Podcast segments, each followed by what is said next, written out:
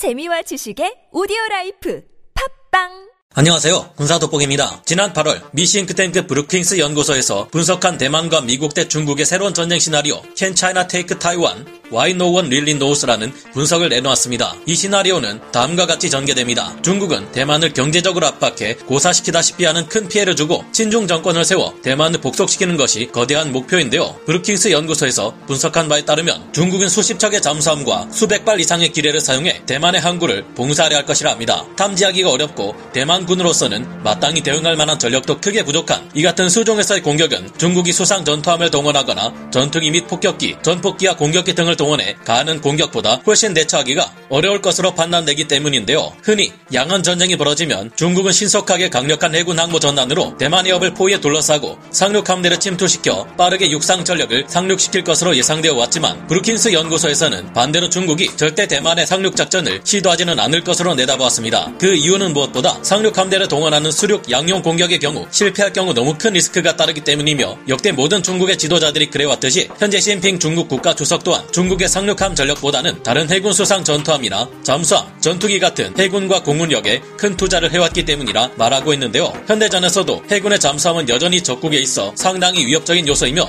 무엇보다 해상의 통제권을 얻을 수 있는 열쇠로 작용하기에 중국 해군은 먼저 제권을 확보하기 위해 상당한 수의 잠수함을 동원해 대만을 공격할 것으로 보입니다. 그러나 이 같은 중국의 도발에 미 공군과 해군이 대응할 것이고 우방국들 또한 함께 해군 전투함을 통해 중국의 야욕을 저지하려 할 것이라는데요. 그러나 미국과 우방국 그리고 그리고 대만이 승리하기 위해서는 한 가지 조건, 미국이 중국에 대한 보복 타격을 하느냐 마느냐에 따라 승패가 달라진다고 합니다. 왜일까요? 전문가는 아니지만 해당 분야의 정보를 조사 정리했습니다. 본의 아니게 틀린 부분이 있을 수 있다는 점 양해해 주시면 감사하겠습니다. 중국의 잠수함과 기뢰를 통한 공격을 막아내기 위해 미국과 대만은 호송 작전을 구사하는 동시에 수중에서 수많은 공격 원잠과 재래식 잠수함을 동원하고 해상에서는 역시 상당한 수의 구축함과 대잠 작전용 호위함, 소해함 전력, 대잠 초계기와 대잠 초계 헬기, 수중에 깔려 있는 소나 감시 라인인 SOSUS 라인까지 총동원해 이를 막으려 할 것으로 브루킹스 연구소에서는 내다봤습니다. 중국에서는 20척의 통상적인 잠수함과 40척에 달하는 미사일 발사 잠수함을 투입하고 각종 기뢰를 대만의 항구 주위에 살포해 봉쇄해버리려 할 것이라는 게 브루킹스 연구소의 분석입니다. 중국이 구축하는 대만 봉쇄망을 돌파하기 위해 미국과 대만 그리고 다른 우방국들의 100여 척 해군 함정과 함께 기뢰를 제거하기 위한 소해 전력들이 투입될 것이고 이들 중 대잠 호위함 한 척은 수십 척의 상선을 호송하게 될 전망인데요. 문제는 미국의 소해 역량으로도 대만의 항구 주변에 부설된 수없이 많은 기뢰들을 모두 제거하는 데 있어 한 달이라는 굉장히 긴 시간이 소요될 것으로 전망된다는 것입니다. 미군과 중국군은 서로가 상대방의 C4ISR 시스템을 무너뜨리고 적의 군대를 운용하는 데 필요한 모든 방해 수단과 사이버 공격 수단과 함께 적의 인공위성을 무력화하기 위한 대위성 병기를 적극적으로 사용할 것이라는데요. C4ISR이란 지휘, 통제, 통신, 컴퓨터를 의미하는 영어 단어 4개 C와 정보, 감시 및 정찰이라는 각 단어의 머리 글자를 떼어 만들어진 용어인데요. 즉 적의 동향을 감시하기 위한 센서는 물론 지휘, 통제, 통신, 컴퓨터 모두를 포괄적으로 융합해 네트워크 중심전을 수행하는 것을 말합니다.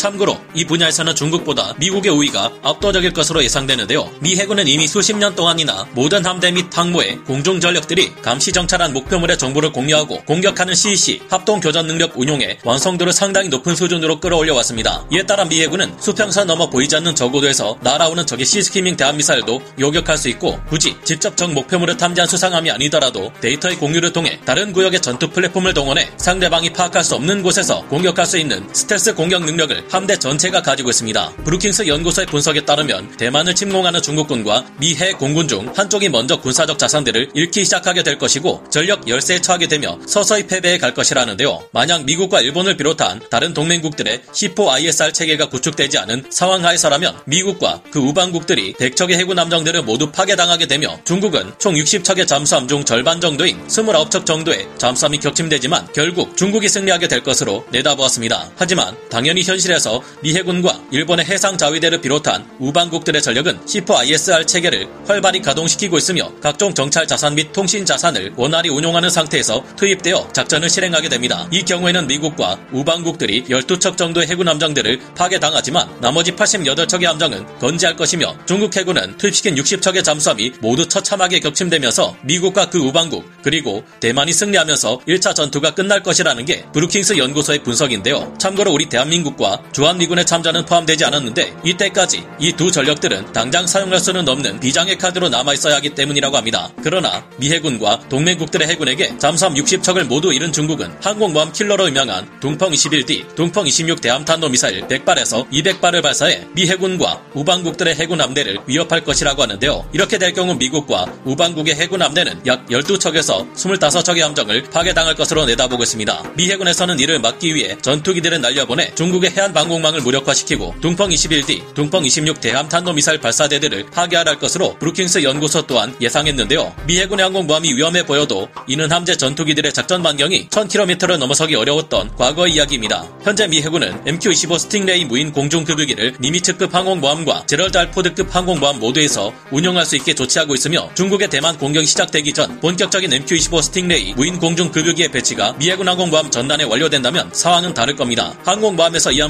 시 가진 연료의 적지 않은 양을 소모해왔던 F-18EF 함재 전투기들과 F-35BC 스텔스 함재 전투기들은 MQ-25의 공중급유를 통해 작전 반경을 2배 혹은 그 이상 끌어올릴 수 있게 되며 이를 통해 미 해군 항모 전단은 비교적 훨씬 안전한 훨씬 먼 거리에서 함재 전투기들을 날려보내 동펑 21D와 동펑 26 대함탄도 미사일 발사대를 타격할 수 있습니다. 중국의 방공 시스템들이 미 해군의 함재 전투기들을 격추시키려 하겠지만 미 해군에는 세계 최강의 함재 에스코트 전자전기인 E-18G 그라울러가 있기에 이들이 중국의 방공 레이더들을 재밍해 모조리 무력화하고 나면 동펑 계열의 대함 탄도 미사일 발사대와 중국 해안의 다층 방공망은 금세 무력화될 수 있습니다. 하지만 중국 또한 미국이 대만과 중국 사이의 전쟁에 전투기들을 출격시킬 것을 알고 있기에 사전에 오키나와 및 일본 본토의 미군 비행장들을 중국의 각종 지대지 미사일 20발에서 60발을 동원해 파괴하려 할 것이라고 합니다. 이 미사일들은 태평양 주변에 있는 미 공군기지들의 활주로를 파괴하거나 공군기지 전체를 타격하려 할 것이라는데요. 미국과 우방국들은 상당한 미사일 방어 능력을 가지고 있지만 이들의 능력으로도 중국이 날려보내는 각종 탄도 미사일과 순항 미사일을 모두 요격할 수는 없고 그중 4분의 1에서 4분의 3에 해당하는 수량을 요격할 수 있을 것으로 브루킹스 연구소는 추정했습니다. 이 전쟁 시나리오에서 미군의 각 원정 공군 기지들에 대한 중국의 미사일 공격이 끝나면 중국은 대만에 약 600대의 항공기들을 출격시켜 공격을 감행할 것으로 가정했으며 미해군 항공모함에서 날아오르는 뛰어난 전투 능력을 가진 함재 전투기들이 중국의 전투기들을 요격할 것이 분명합니다. 하지만 600여 개의 중국 공군기들 중 3분의 1에 해당하는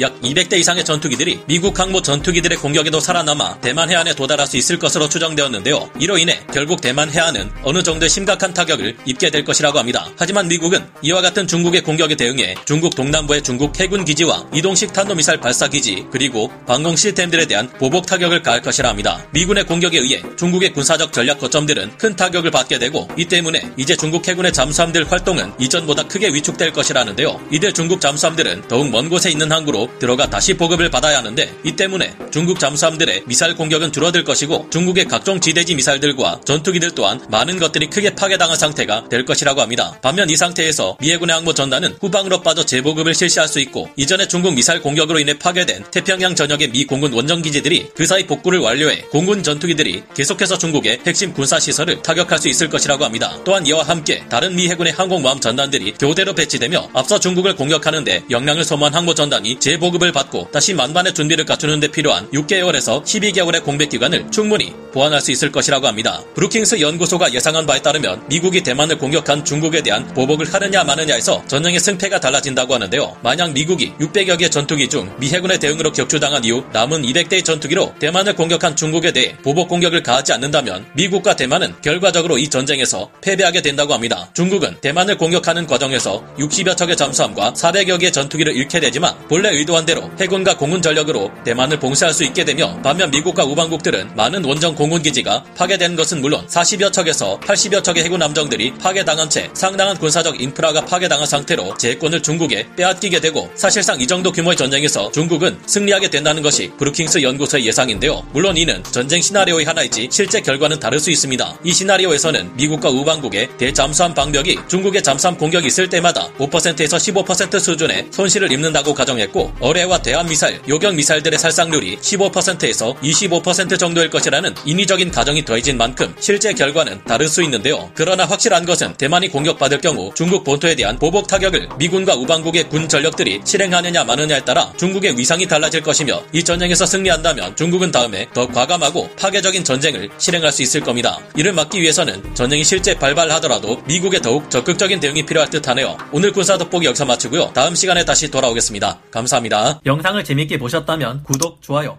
알림 설정 부탁드리겠습니다.